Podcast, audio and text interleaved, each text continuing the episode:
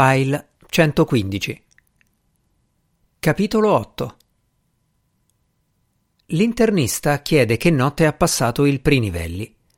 Il sole sta appena colorando la montagna di fronte, si vede ancora la luna, tramonterà poco dopo le nove. L'infermiere di turno risponde che è stato parecchio agitato, ha dovuto dargli qualcosa per tenerlo tranquillo. Dolori veri e propri, però no, non c'è stato bisogno di chiamare il medico di guardia. Bene così, concorda l'internista. Più sta tranquillo, più ha speranza di cavarsela. D'altronde col cuore non si scherza. Così giovane, sospira l'infermiera.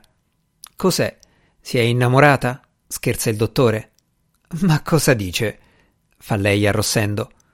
Facciamoci un caffè, va, propone lui, in attesa che arrivi il primario sempre dopo le otto.